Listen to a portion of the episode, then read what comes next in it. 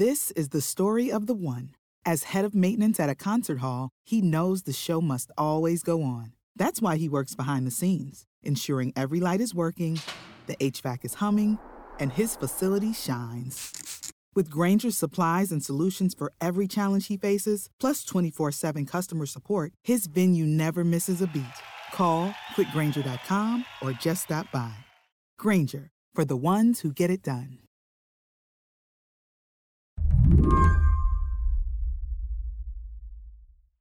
The violent aftermath of a police shooting in Kenosha, Wisconsin, continues to hover over the presidential race. Joe Biden spoke in Pittsburgh Monday. He denounced the chaos that followed protests last week. Rioting is not protesting. Looting is not protesting. Setting fires is not protesting. None of this is protesting. It's lawlessness, plain and simple. Biden's speech was at least partly a response to critics who had called for a forceful denunciation of violence. But then, Biden swiveled to assess the president's role in the turmoil. Donald Trump looks at this violence and he sees a political lifeline. President Trump's turn to address the events in Kenosha came Tuesday. He spoke after taking a tour of the city he was surrounded by local officials. Well, thank you very much, everybody, for being here. We he praised the local police really chief and the sheriff. Kenosha has been ravaged by anti police and anti American riots. Uh, they have been hit so hard. And he did not mention Jacob Blake, whose shooting by police set off the protests. Trump did not voice support for protesters seeking an end to racism and police brutality. He referred vaguely to police who make bad decisions on the job. And a lot of them can't make that right decision. It's a very tough thing to do. A reporter brought up the nonviolent protests from throughout the summer, pressing for an end to systemic racism. The president insisted the topic of the day was not racism, but violence. Well, you know, you just keep getting back to the opposite subject. We should talk about the kind of violence that we've seen and you have anarchists, and you have the looters, and you have the rioters, you have all types, you have agitators. And that's what you should be focusing on with your question. But what we're seeing is Donald Trump, the incumbent, is trailing in the polls. He has a major issue working against him, which is the coronavirus that has killed so many people uh, and the attendant economic catastrophe that's resulted from that. Will Saletan is a writer for Slate. And so he's trying to gin up another issue in the form of all this violence in, in certain cities uh, that he can use against Biden. Presidents often go places where there's been civil disturbance, natural disasters, unexpected deaths. What's different and what's the same about Donald Trump heading to Kenosha? What's different in this case is this is not a natural disaster. This is a man made disaster. It's uh, human beings who are causing the uh, strife and the violence. And the president himself is a factor this time. Presidents don't cause hurricanes, but presidents can contribute to violence by humans against other humans. And that is what this president has done. On today's show, the paradox of President Donald Trump pointing to strife during his presidency and saying, This is the America you'll get with the other guy.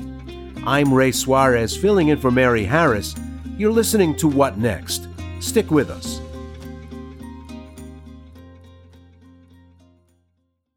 This episode is brought to you by Discover. When it comes to your finances, Discover wants you to know they are the credit card that is always there for you. With 24 7 US based live customer service everyone has the option to talk to a real person anytime, day or night.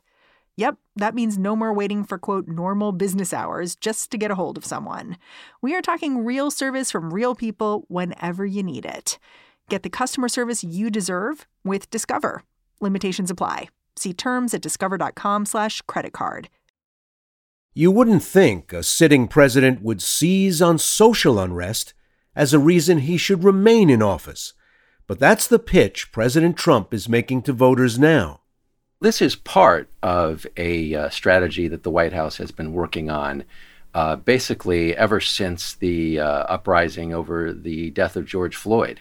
Um, there obviously have been protests around racial injustice, and some of those protests have uh, turned into some, been co-opted or however you want to put it. But there has been violence around them, looting, arson, and that the Republicans looked at and realized could be their salvation because the entire Trump reelection strategy was based around a normal incumbent strategy of peace and prosperity. And then the virus hit.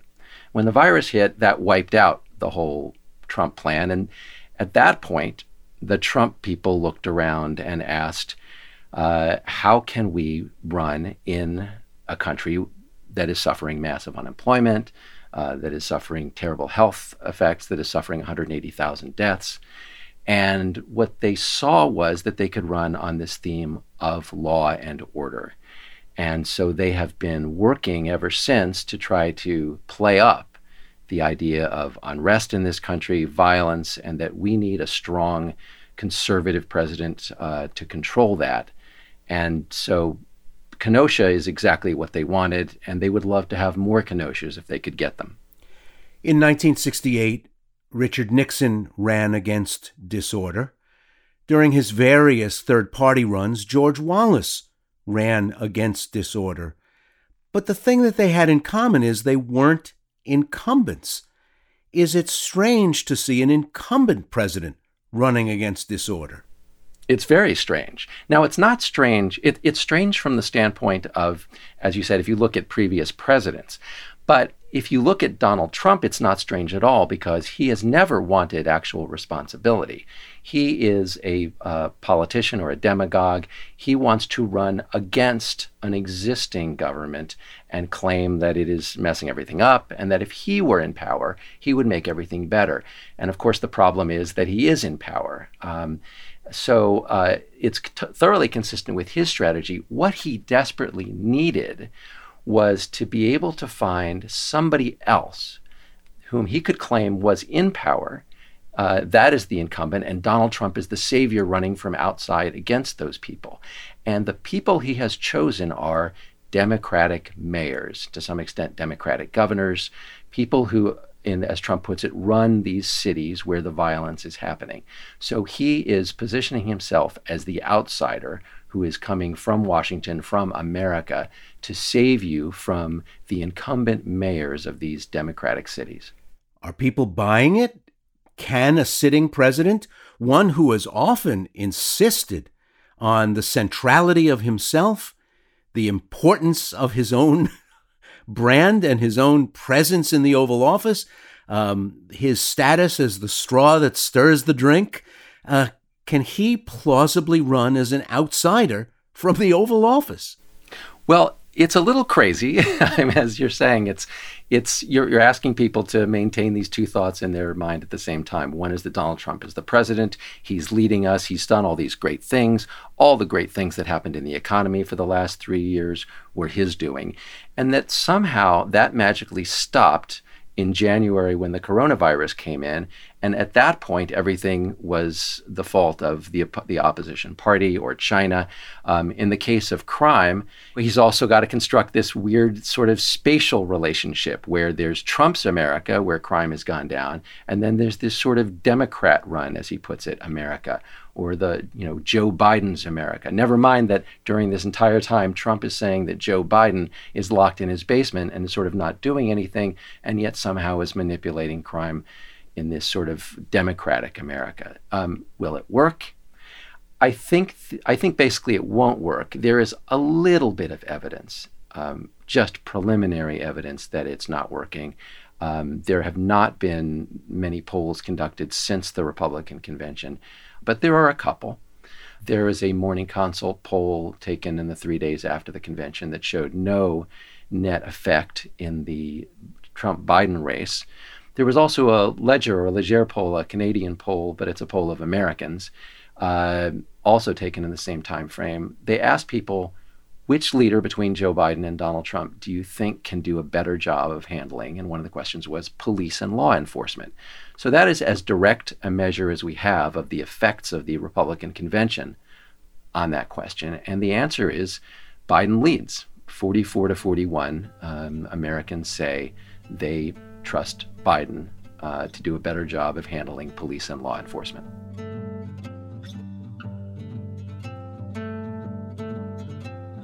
In politics, it's always the case that you've got, in effect, two orbiting bodies, and they can have effects on each other, like almost like uh, gravity, uh, magnetic power, or they can sort of move in isolation to each other.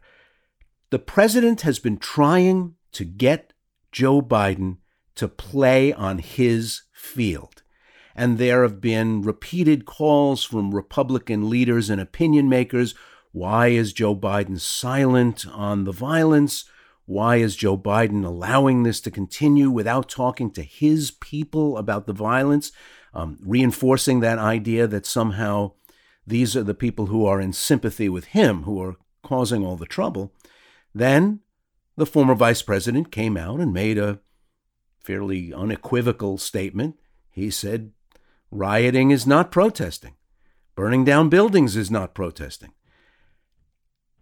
Has he been forced to play Donald Trump's game, or did he completely sufficiently respond to that original charge that he wasn't saying anything? Well, Biden did a surprisingly good job from my point of view. I thought that Biden would come out and essentially just play defense, just play the Republican game and say, look, I'm, you know, not a commie sympathizing, anarchist sympathizing, open the jails uh, leftist. Biden did say, he did say what Trump was daring him to say. He said he, he, he rejected. He said rioting is not protesting, looting is not setting fires. And he said those who, sh- who do it should be prosecuted. Those are Biden's words on Monday. So he did play that defensive game, but he also went right at Trump. First of all, he went right at that contradiction uh, between Trump saying um, there's this terrible crisis in America of violence and Trump being president at the same time. Biden simply pointed out Donald Trump is the president. This is happening on his watch. He is contributing to it. And Biden wasn't shy about comparing the crime statistics under the Obama Biden administration to the Trump administration. He said, when I was vice president, violent crime was down 15%. Under Donald Trump, the murder rate is up. And Biden also escalated this into a much broader attack on Trump that Trump is a coward. And this is really important because Republicans like to run as what they call the daddy party, the strong party, the party that will fight off the bad guys. And Biden said Trump doesn't fight off the bad guys. Trump, he wouldn't stand up to his own militia supporters, his, his supporters on the right who are contributing to the violence. He doesn't stand up to Vladimir Putin. Uh, he doesn't even fight the virus, really. So it's a much broader portrayal of Donald Trump as a weakling. It goes right at Trump's strong point. Given the president's established argument about who's causing the violence, what the sources of the violence are, who's countenancing the violence, would it have been risky to be seen to scold people who are on your own side? You know, those people who jumped into pickup trucks in Clackamas and rode into Portland with American flags and Donald Trump 2020 flags flying, uh, those are unquestionably his people. He said that paint, shooting paintball at protesters is not a problem, that it was a peaceful protest on the pickup truck crowd's part. Is there a risk in scolding militia members? Guys in camo with AR 15s who are going to confront the protesters in places like Minneapolis and Portland and Kenosha and on and on and on. Yeah, well, Ray, this is one of those questions where there's just this weird disjunction between asking it in the context of a normal Republican president and asking it about Donald Trump. I mean, the answer to your question is a normal Republican president would say, "This is a no-brainer. This is just a no-brainer. I'm going to be the candidate of the uh, the center right, the the mainstream right, not the crazy right," and they would just disown these people and reject them. But for Trump, his base is so far over there, and his brand is that he never apologizes. So for him, there is a risk because the people he's alienating, the crazies. I mean, that's that's if, if he were to re- reject them, he'd be going right at his own base. And so he didn't. He wouldn't. Is that a trap of his own making or a choice? He didn't condemn, for instance, Kyle Rittenhouse, who killed two people and grievously wounded a third in Kenosha. And he uh, then went on to defend these militiamen. Um, he's doesn't he have some wiggle room there? Isn't there a nuanced way of still winking at the guys in the pickup trucks while doing a sort of bland, presidential, totally conventional condemnation of violence? Oh, absolutely. Yeah, now, the question you're asking is it possible to do that? Absolutely. And another politician would have done that. Um, the question is can this guy do it? It can be done. Can he do it? And I think the answer is no. Uh, he doesn't temperamentally have the ability to see it the way you're describing. Uh, Trump is just viscerally um, resistant to any sort of nuance uh, on this. And, and that is a terrible political weakness. It's a moral weakness, but it's also a political weakness. It's like a basketball player. If you shade him to his right, he can't go left.